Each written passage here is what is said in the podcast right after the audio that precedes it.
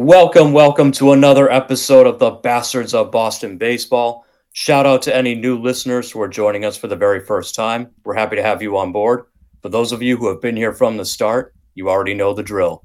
We live and die by this team just like the rest of you, and we make no apologies for that. So, welcome into this Bastards Roundtable episode. We're talking some league topics, talking some Mookie Betts. I am your host, Jason Kelly you want to find us on Twitter, you can find the podcast account at bastards underscore Boston. Joining me on the roundtable tonight, coming to you from Reading, Pennsylvania, is Micah Storms. Micah, how are you? I'm doing pretty well, Jason. Today was the first day of school. Um, we're, we're we are recording this on Thursday, so the first day of school for a teacher, it's a ton of talking because you're just going over rules, procedures, I do so much talking that I typically come home and I don't want to talk at all. Um, so the fact that I'm doing a podcast um, is kind of ironic because that's what I'm doing. I'm talking, but um, it was a solid first day with my third grade friends, and uh, I'm a little tired though. So tomorrow morning, definitely going to be a coffee morning. Yeah, yeah, you're probably going to need it with uh, the start of school coming back up. That's a big one. Yeah, a lot of a lot more early mornings in your future. So good luck with that. Um, also joining us on the roundtable tonight from Myrtle Beach, South Carolina, by way of Windham, Maine, Terry Cushman. Terry, how are you? Splendid as always. Uh, getting ready to talk about a uh, few hot topics in the news lately. Mookie Betts, Shohei Ohtani So I got some takes. Oh yeah, yeah, I definitely do too. Um, yeah, as you mentioned, Mookie Betts in the news this week. Obviously, the Dodgers are coming to Fenway this weekend for a three-game set, which means the return of some old friends, Mookie Betts included, but Kike Hernandez as well, Ryan Brasier as well. Um, not JD Martinez, at least not in uniform, because he very conveniently came down with a groin injury, which I'm sure is totally legitimate um, with Boston on the horizon. But yeah, some old friends coming back into town, and Mookie Betts being the most prominent of them, of course, uh, having a terrific year out there with the Dodgers. And obviously, with Mookie Betts coming back in town, the Boston Globe wasted no time. They pounced on him right away for an interview, which he was all too happy to give. Once again, just rehashing the trade, the contract negotiations that led to the trade.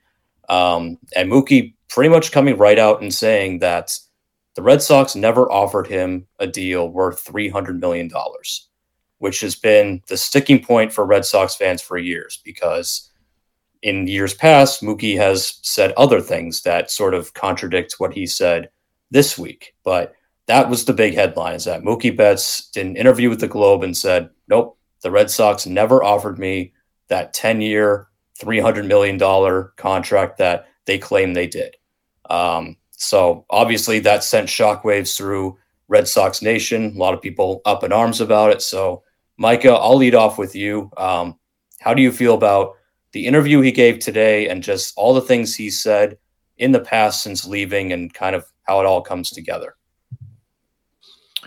I find it strange that he decided to to make that statement because with the internet these days, it's not too hard to try to find what was actually said in the past. And if you Google Mookie Betts turns down Red Sox offer of 10 million or 10 years, 300 million, the first article that comes up is an article on CBS Sports.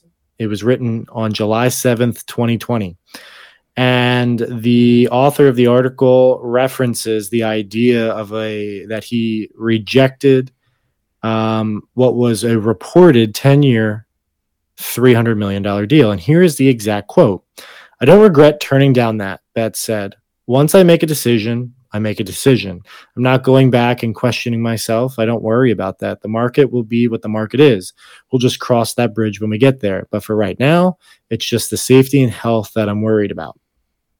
Okay. So he said, I don't regret turning down that. And I would imagine Okay, I can't say for certain, but I would imagine um, it was ESPN's Aiden G- Alden Gonzalez that did the um, the interview.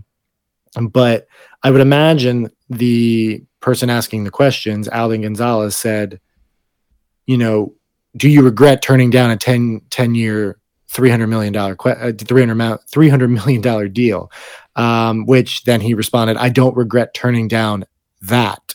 So he never says in direct quote, he turned down 10 and 300 but I think you just have to kind of inference a little bit there to kind of to say, yeah, he probably did.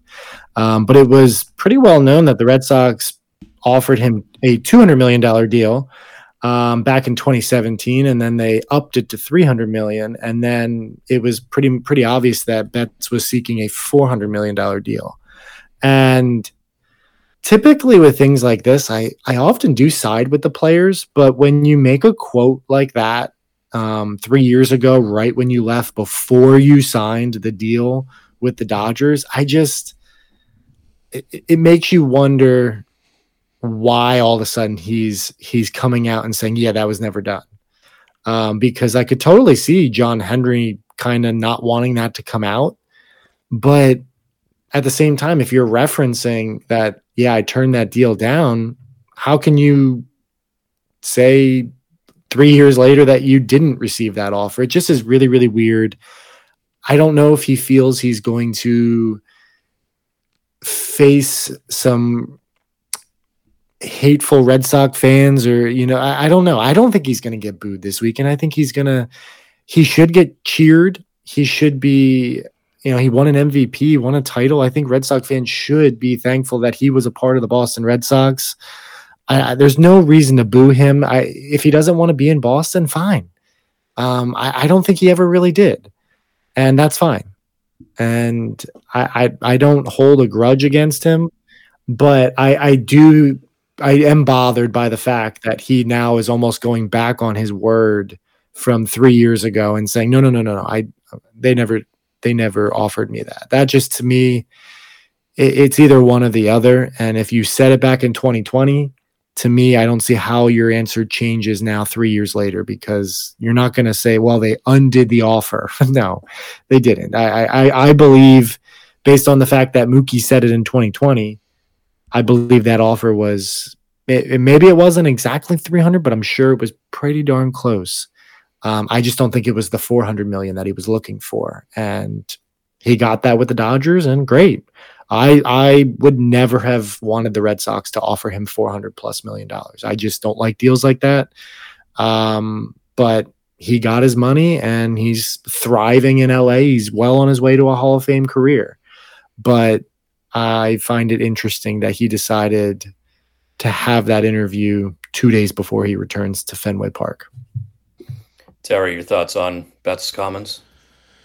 So let me just read a couple of snippets from the Pete Abraham article. And I hate that we're giving Pete Abe any glory. He is basically our least favorite uh, beat writer on here, but he did get the interview and ask the tough questions. So we're gonna we're gonna roll with it. Um, the article uh, there there's a line that this isn't a quote. It's just you know Pete Abe's writing. Um, he, it says until the day he was traded, Betts expected he would play his entire career with the Sox. As he approached free agency in 2020, his intent was to make a deal and stay in Boston. And uh, here's a quote from Mookie. He says, Most people don't believe it, but why would I lie about that? I did want to stay, says Mookie. And he goes on to say, That was my team. Just because I didn't take an offer didn't mean I didn't want to be there. There's a business component to the game. We were looking for houses in Boston. We thought it was going to work out. I thought both sides were playing the slow game and it would eventually work out. We were negotiating. That's what I thought. So let's focus on this last part here that very last line, we were negotiating. That's what I thought. This is where I'm calling BS on Mookie Betts because the consistent line that came out of his mouth time after time was I'd rather wait for free agency and see what my market looks like. That's essentially what he said time and time again. Every year, they started trying to extend him after the 2016 season when he was runner up to Mike Trout for MVP. I think Mookie should have won it that year. You know, Mike Trout was playing for a team that had no prayer to get into the postseason. Mookie Betts played a massive part that season to get the Red Sox into the postseason, and they hadn't made it the two years prior. So, you know, Mookie got a man. I thought Mookie kind of got snubbed there.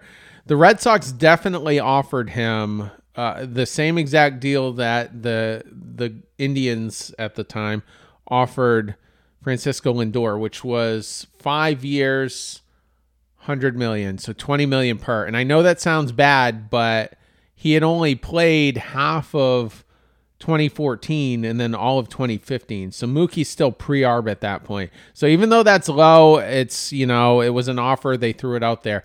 Where the Red Sox screwed up was after 2016. They should have offered him a deal in in probably the low to mid 200s. Like they probably would have had the leverage to get that done. Maybe Mookie takes it, may, maybe he doesn't. They could have they should have offered him uh, the the 300 million over 10 years going into 2018 they didn't do it but there's there's no dispute that the Red Sox put their best foot forward one final time uh, before the 2019 season started when supposedly he was offered 300 or north of 300 and I think I, I I think that he probably was offered that. I mean, that's what the reports were. And like Micah said, based on the report that he quoted, Mookie didn't deny that. He did not deny that. So I don't think Mookie Betts wanted any part of of playing in Boston either. When Mookie won his MVP, Mookie is a big he puts a lot of thought into his uh, wardrobe. Let's put it that way. Like he was wearing a fedora, this fancy suit when he accepted the MVP award. Um, you, uh, Christian Yelich was was in that shot because he was the the NL MVP. He he puts a lot of thought into his wardrobe, and it's it screams Los Angeles. Like that was a market he probably coveted. And he's a big NBA fan, as you know, as he's talked with Rob Bradford, and he can be seen at NBA games. Los Angeles is the mecca for for all things NBA.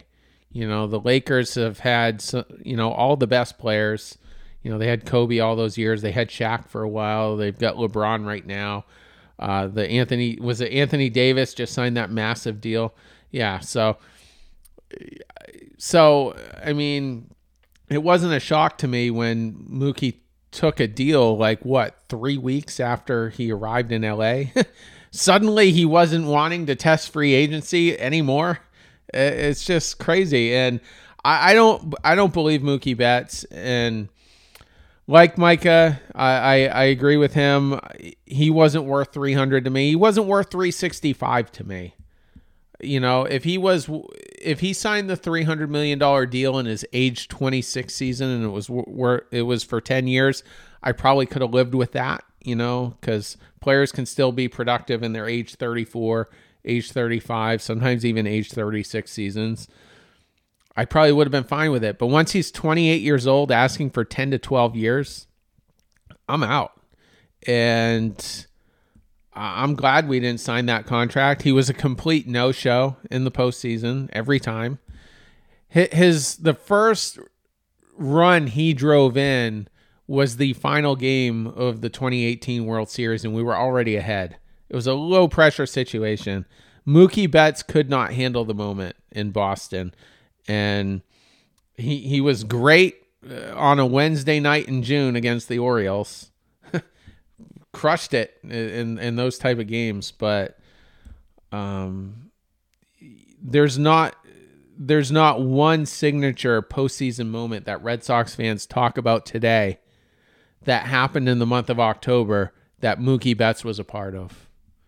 We, we won that World Series, you know, on the heroics of, you know, guys like JD Martinez, Steve Pearce, as much as I can't stand the guy, David Price. Um, you know, we had some pretty good pitching throughout. Mookie Betts did not play a role in uh, in the actual World Series itself, or any round leading up to it.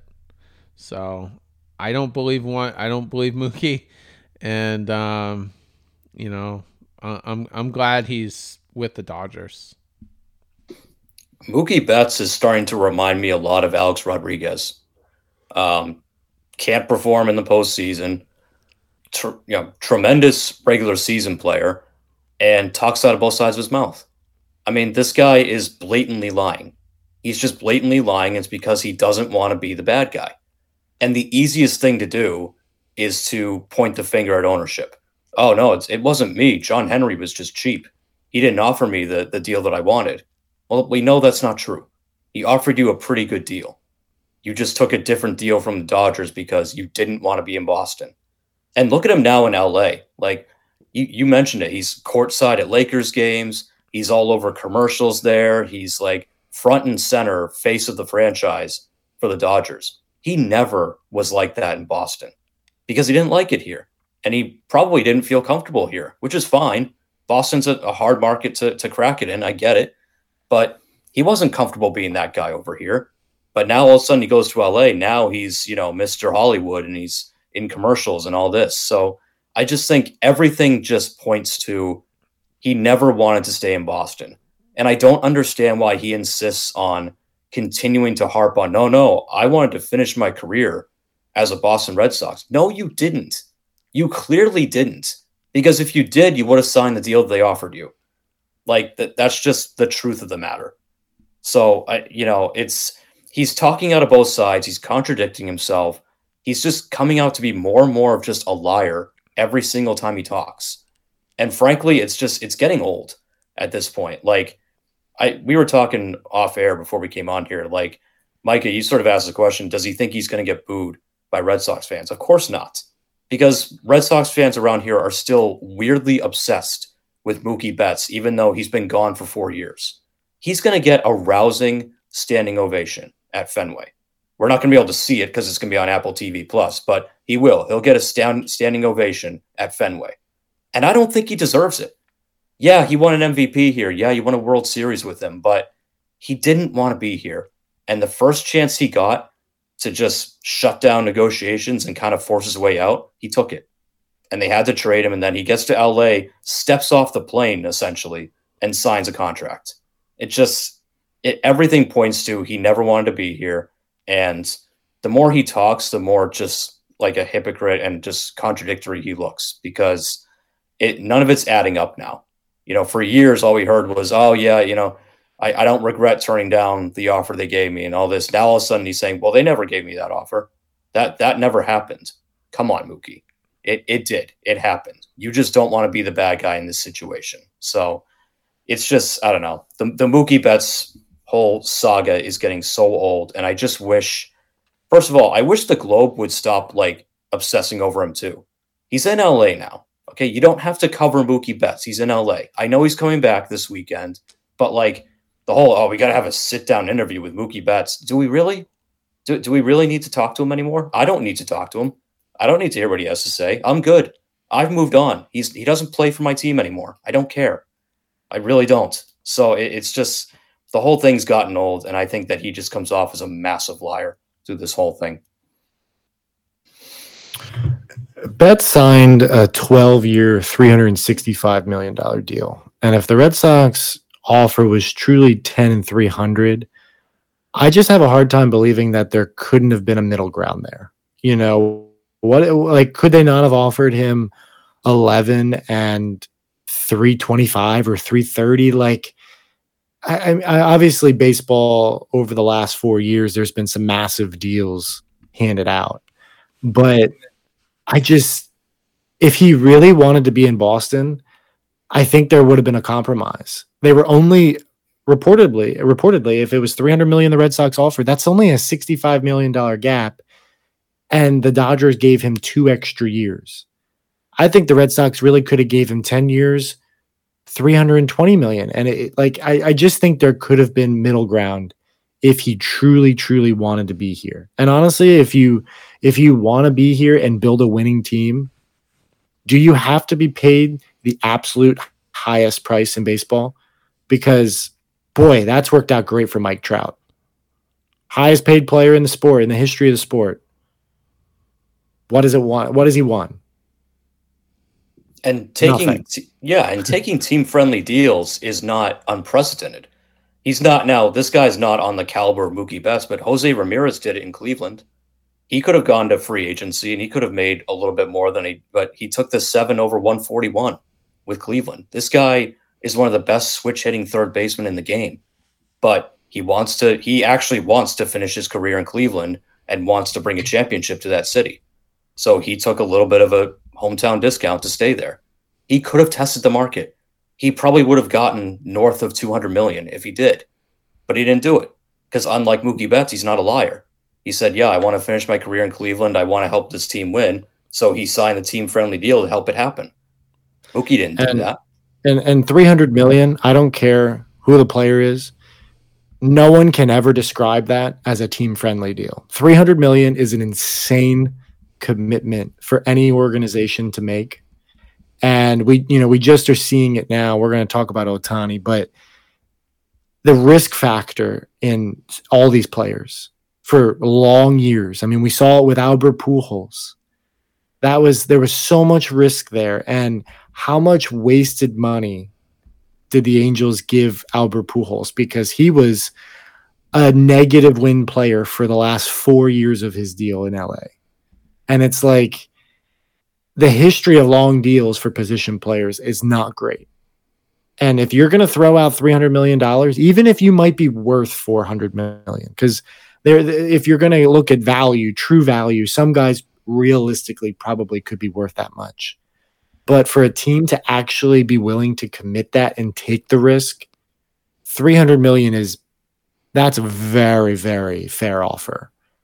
And like I said, if he's willing to go to 320, 330, what does $30 million mean? Because if you're living in California, $365 million with all the taxes you pay, I mean, I know Boston's pretty comparable, but it, it just, you're, you're, you're complaining over very limited money when you really, when it really comes down to it. And I just to me that that shows that he really didn't want to be in Boston. Eh, here's the other thing, and, and some people might not read into this. I think it's somewhat significant. He has a ton of deferred money. And so, what I mean is, his contract takes him through, let's see, 2020 was the first year of it.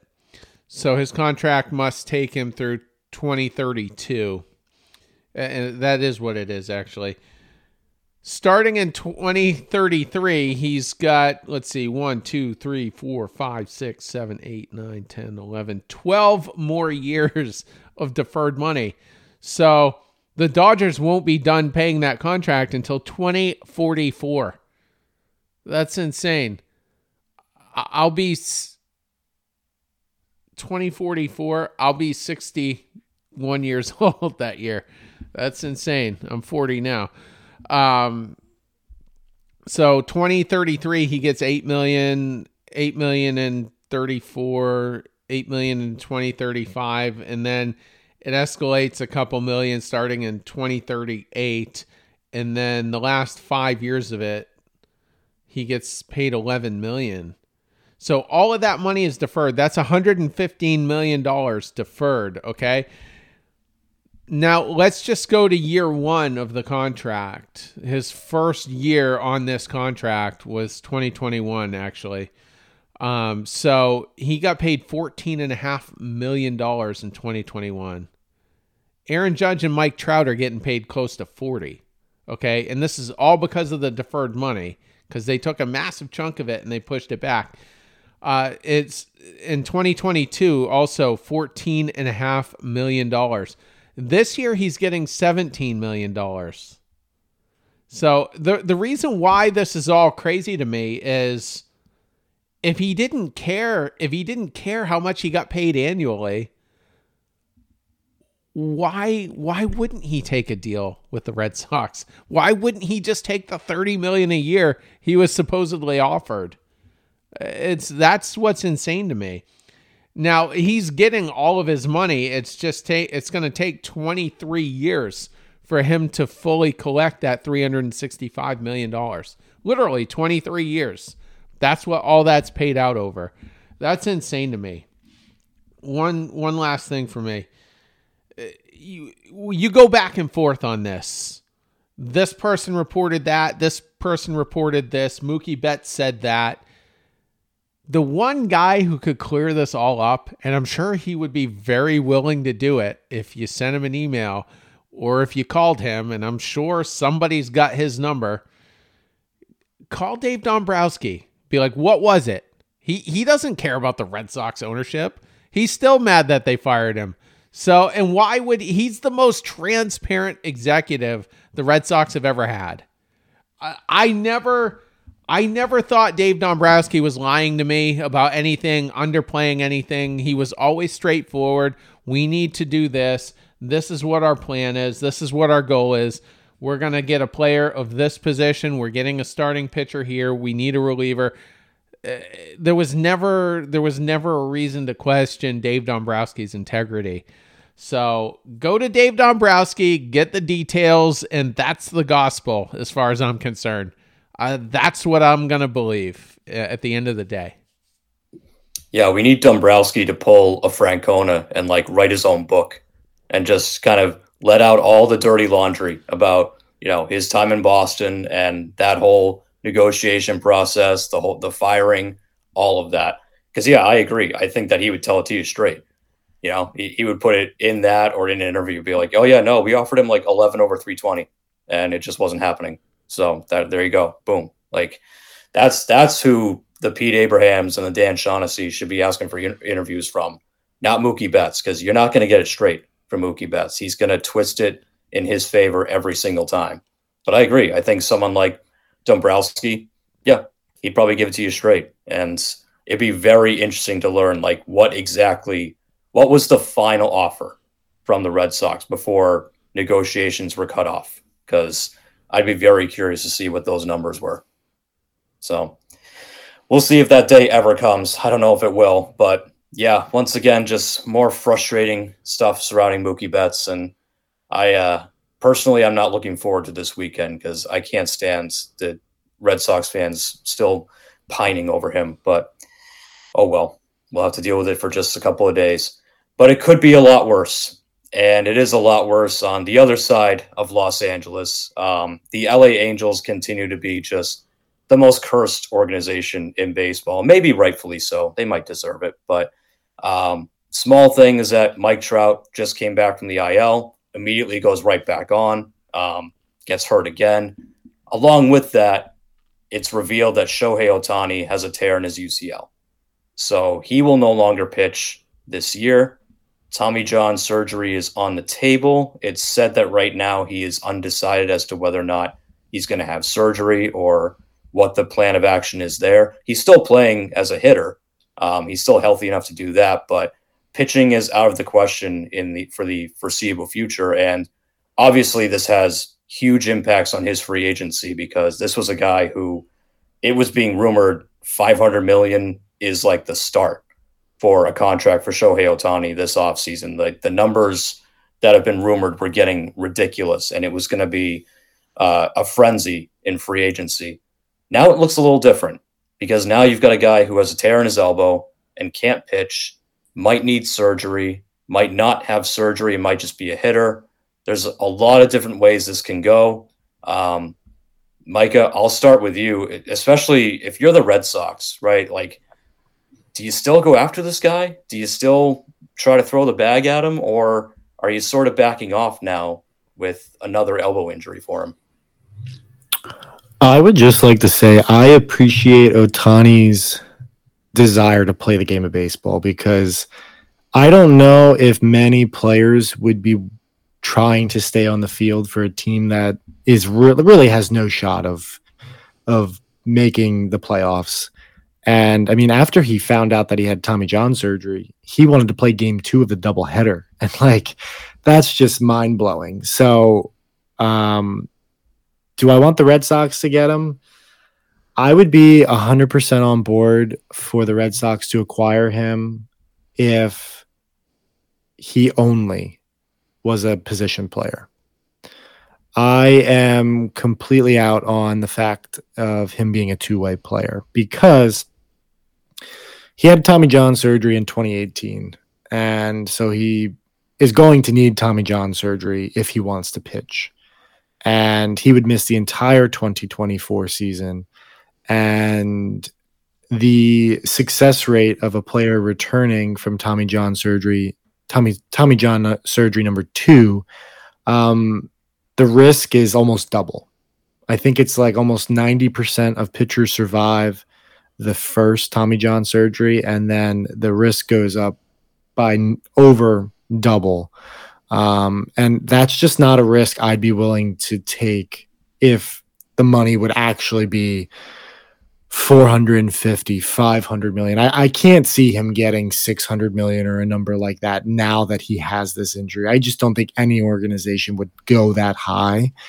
Um, but if you told me Shohei Ohtani is going to be your right fielder or left fielder um, for the next 12 years, and you gave him 350 or 380 million, whatever it would be, I think I would 100% be on board with that because I actually think, and I can't believe he's been able to be as durable as he has been over the last couple of years being a two way player, but I think he ages so much better if he just is a position player playing the outfield and focusing on his hitting. I would be on board for a massive deal for him to be a position player, but I don't want to wait. Um, I mean, if he gets the surgery at the end of the season, he's going to miss the entire 2024 season, and who knows the the innings restrictions on 2025. I just don't want to deal with all that, and there's no guarantee that he's going to be the same pitcher that he was prior to the injury. So I just think there's way too much risk for him being a pitcher. Um, you, some would say, yeah, it's worth it, and it might be, but at what cost? You know, what would be the actual price? Because he's definitely a 300 plus million dollar player just on his bat alone and his athleticism and his fielding. Like, I don't care if he doesn't play the outfield enough. He's a good enough athlete to figure it out and, and to be a really good defender. So the bat alone plays, but the pitching, if the number would be 500 plus million, I'm out now with the arm. If the Red Sox offered him 350 and said, we still want to make you a pitcher, if it means they get the bat, I guess I would be interested. Um, but not a massive deal expecting a two way player. I'm out on that. Terry, what do you think? Like Micah said, you know, he had the Tommy John in 2018, didn't pitch at all in 2019. Pitched just maybe a literally a handful of innings, less than 10 in 2020. And then so 2021 was his first full year back. And it's taken him only two and a half years to blow out that elbow. So for him to be a pitcher, he's going to miss all of 2024 he would be able to pitch in 2025, but probably with innings limits, probably takes him out of postseason play unless he's very uniquely managed. And then eh, in 2026, I mean, that would be the next two and a half years. I mean, he'd be on pace to blow it out again that year, uh, barring a, a radical change in his mechanics. And that's easier said than done when it comes to pitchers. So, um, I'm out on Shohei Ohtani, and I'm probably the most anti three or four hundred million dollar contract guy on this crew.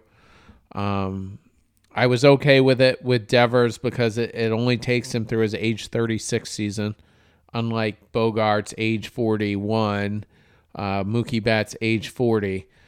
So I was good with it with Devers. I'm good with it if you get it done early. If you're signing these guys in their mid 20s, okay, I'm all for it because they haven't even hit their prime yet. Uh, in Shohei's case, he's what? Almost. How old is Shohei? He's 29. He's 29. So next year's his age 30 season. So I just I don't see the value. And look at it this way. Mike Trout looked like if you're going to give a guy a massive deal, Mike Trout was the guy to do it. He can't even stay on the field. Lucky or unlucky, uh, he can't stay on the field.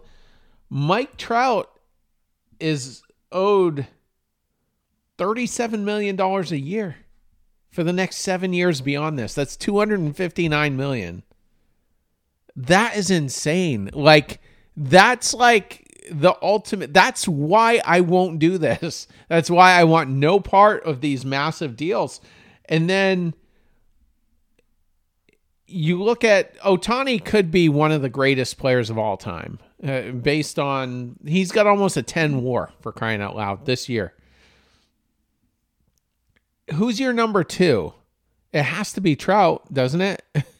I mean, of this of this era, I mean, who's the greatest of the last 10, 15 years? It has to be Trout. And the Angels had both of those guys. They had them both. And where did they where did they go? It just it's just the dumbest thing ever. You know,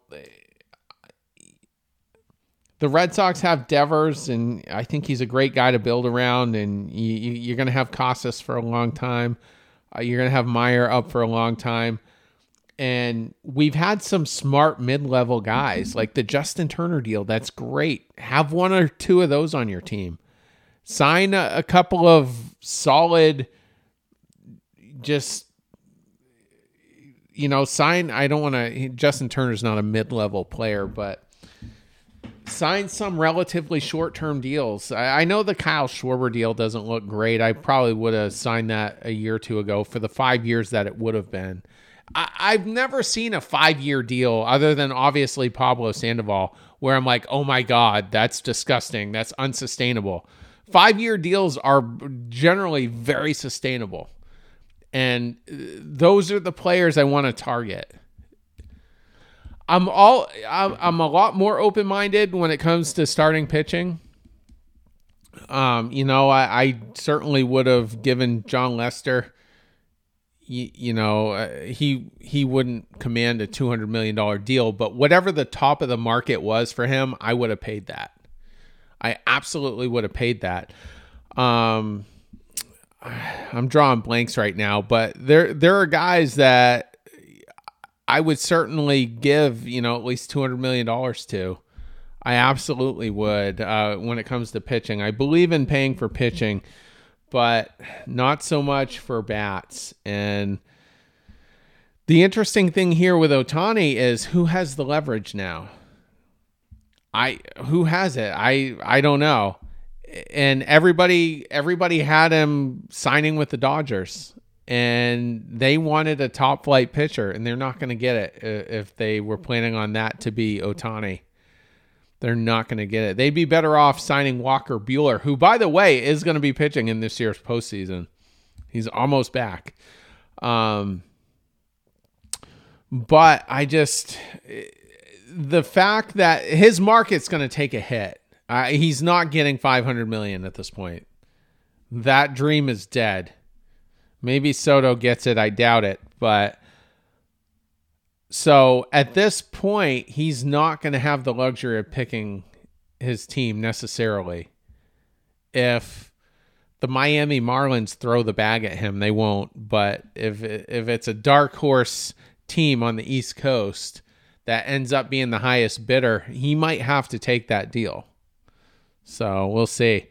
Brian Cashman is going to be the most desperate GM in, in Major League Baseball this winter if he keeps his job. Just throw that out there. Yeah, it feels weird to say, um, but I might be out on Ohtani for the Red Sox as well.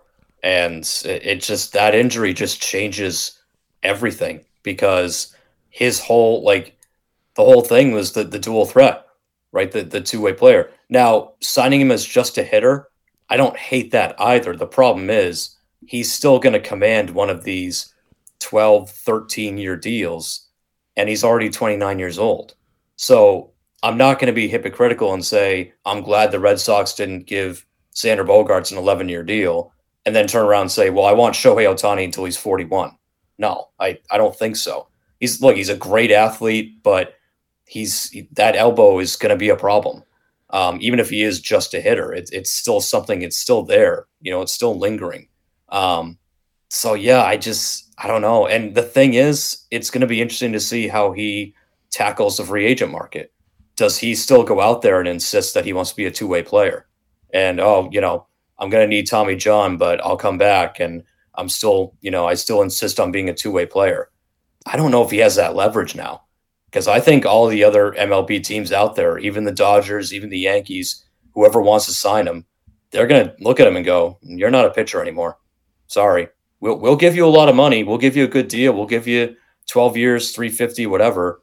But you're a left fielder now, or you're a first baseman now, or you're a DH, whatever. You're not pitching because we're not going to give you a 12 year contract and then have you just blow out your elbow every two years.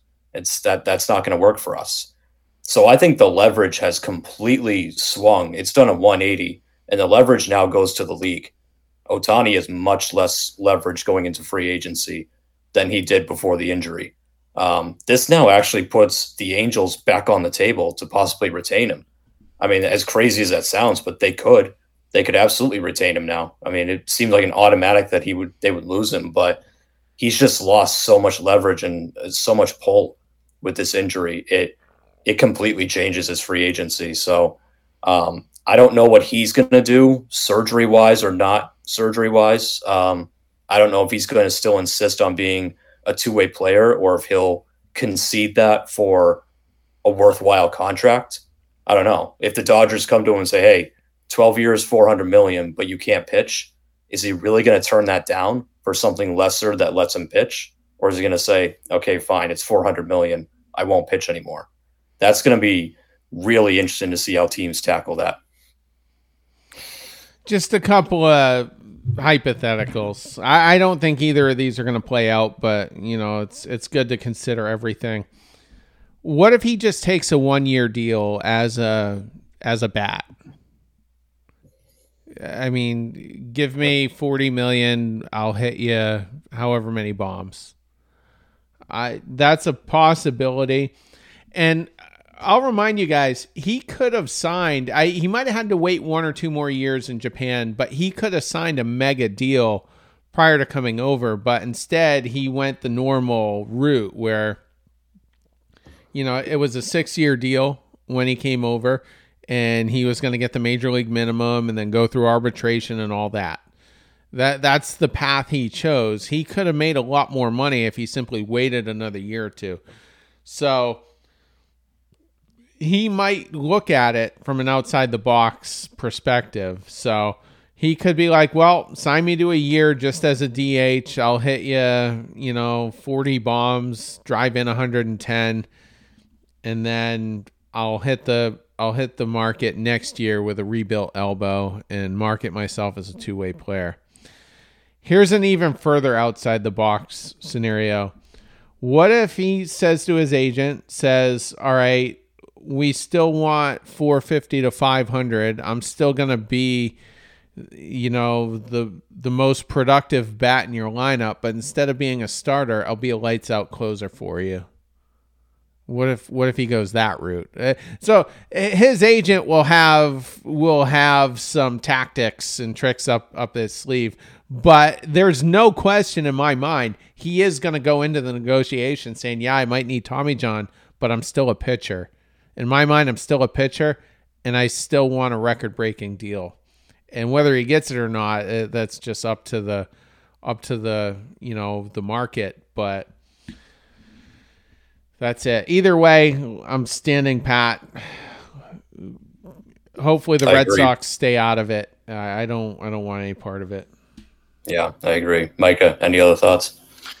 Yeah, just um, two here. Um, to go off of Terry's point with the one year deal, I think my only question would be how healthy is he next year? Because we saw Bryce Harper go through the same thing, and the power just hasn't been there. I think he has 11 home runs or something like that because he's a, a left handed hitter, but he throws right handed, and your power comes from that inside arm. And if that's the arm that isn't fully fully healthy and, and, at it's you know full strength, maybe he can hit 40 home runs next year. You know, and I, I just I don't. I, I would be. I, I still think now is his best chance to get a deal based on his age. He's 29.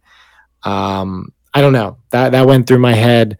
The other thing that I was wondering was, could we see a crazy clause in a deal? Um, so look, think about the Julio Rodriguez contract. He he has a base salary, but if he ends up finishing MVPs, I mean, he can make crazy amount of money. And what if Shohei Ohtani signs a deal where a team says, okay, you can try to come back and pitch. If you come back and pitch and you reach 150 innings this year, you can make up to 60 million per in that year. Or it, it, you know, it's based on how many innings he throws. And if he wants to do it, he can really go for it.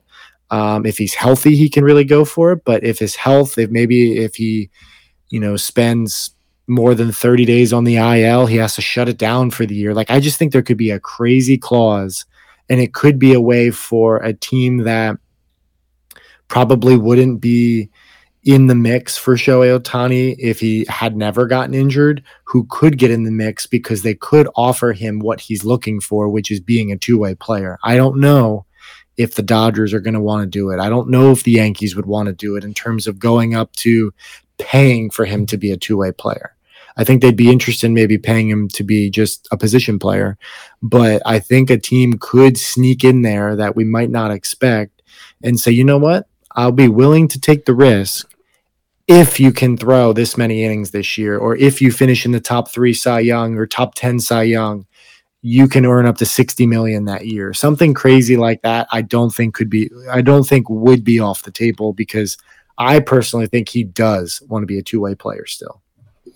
Yeah, I think an incentive laden deal is probably very likely for him because with the threat of surgery, with the threat of more missed time, um, I think that's how teams can court him. Kind of like, yeah, those incentives that you talked about, like escalators, right? Like, okay, we're going to sign you to a base salary that is lower than you wanted, but if you win 15 games or if you win 12 games and you strike out more than 150 batters, that'll kick in another 20 million, something like that.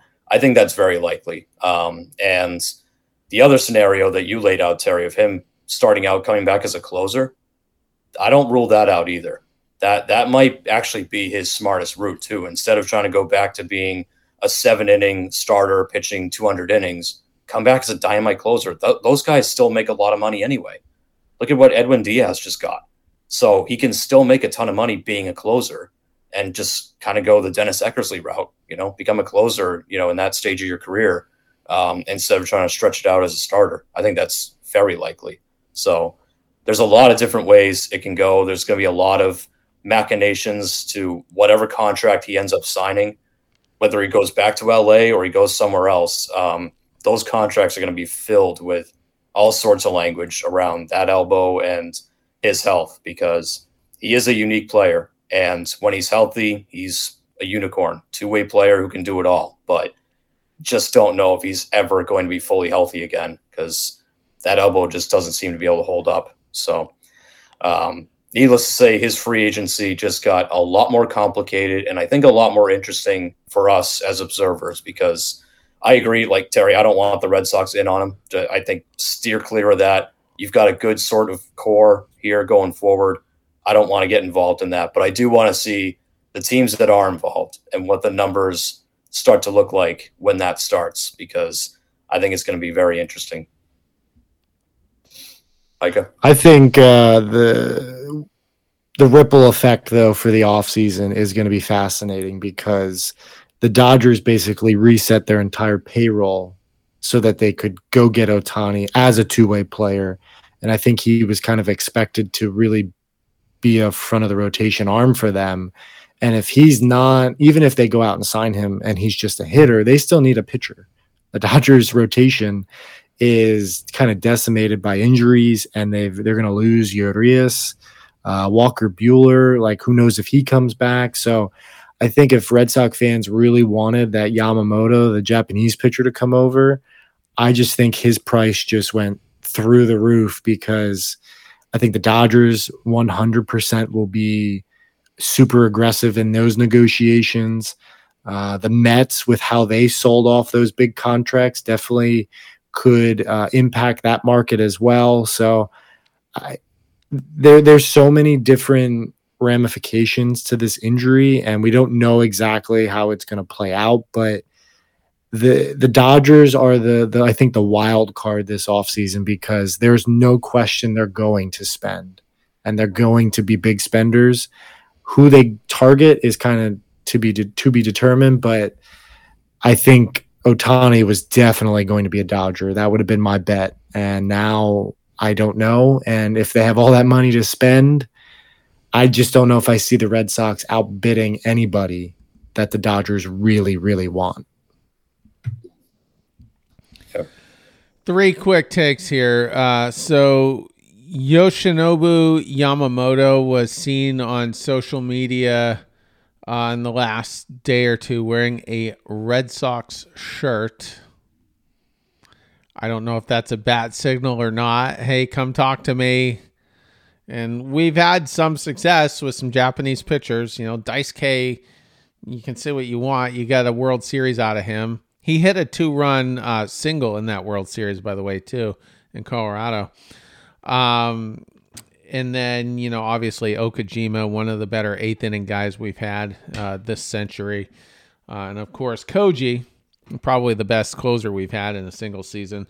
So yeah, we'll see. You know, he seems to be, um, I don't know, indicating uh, a willingness to come here. Uh, number two, I'm I'm a little disappointed. Like I was gonna enjoy the whole pursuit of Shohei, uh, a healthy Shohei, and just see how the market played out. I was enjoying that, even though I wasn't expecting us. I thought, man, that's going to be so fascinating to watch. And everybody said this season that Shohei Ohtani is going to break baseball, but baseball broke him. And in the end, you know, we're all human and there's no such thing as a unicorn. Well, it's true. Yeah, unicorns aren't real, unfortunately. It's just regular horses and, and all that. And, you know, they're subject to the same rules of nature that we all are. So, yeah, I agree. It's it is disappointing overall. I mean, that's that's the biggest takeaway. It's just like that that was going to be a blast to watch that th- this offseason. Now it's it, you know, a little bit of the shine has been taken off of it. It's it's not going to be as fascinating as we thought. But um, I think it'll still be somewhat interesting anyway, just to see how it plays out and where he ends up and what that final number ends up being now. But yeah, it's it sucks. it just sucks that injuries happen and careers get shortened a little bit, and you know that's that's the nature of the game, unfortunately. So we'll see how that all plays out. But we will wrap on that. Um, keep an eye out for the weekend crew Monday morning. They will have you guys to recap the Dodgers series, those same Dodgers coming in this weekend. So keep an eye out for that, and we will talk to you guys later. Take care.